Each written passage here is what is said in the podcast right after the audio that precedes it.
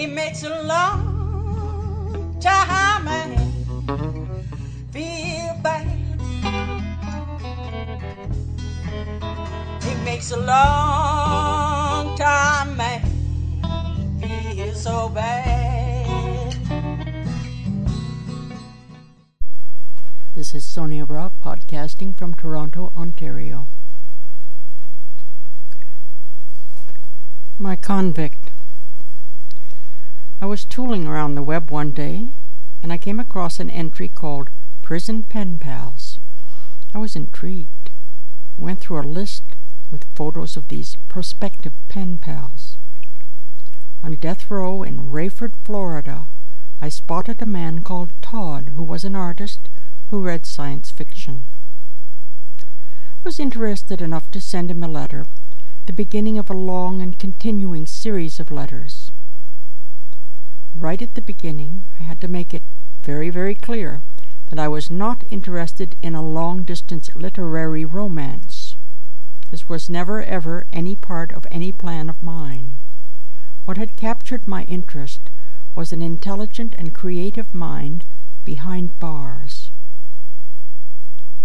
Over time, I learned that Tod had been a SEAL in the Navy.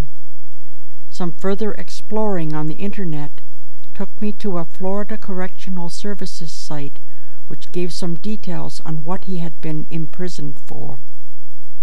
This made it very clear to me that Tod was in prison for a good reason. He was not a political prisoner, but a violent criminal. I went full circle from a mind in chains to, well, here I am writing to Hannibal Lecter. I decided finally that I was writing to the man as he was now, safely locked up, and that his crimes were something neither he nor I could change. Not an easy lesson to learn, I might add. Began to learn also that, particularly in the southern states, but especially in Florida, they believed that people who were sent to prison should suffer, and went out of their way to accomplish this.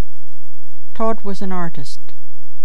The prison authorities took away all his art material, and he could only write and draw with a cheap black ballpoint pen and later a pencil.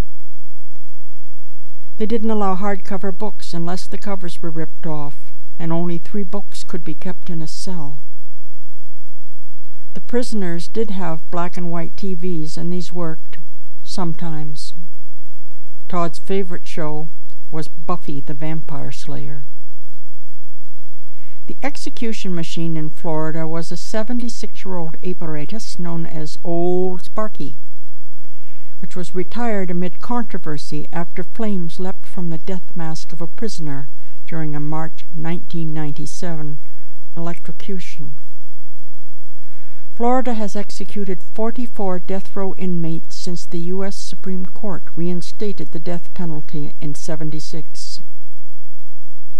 Most of the 38 states where capital punishment is legal have switched to lethal injection.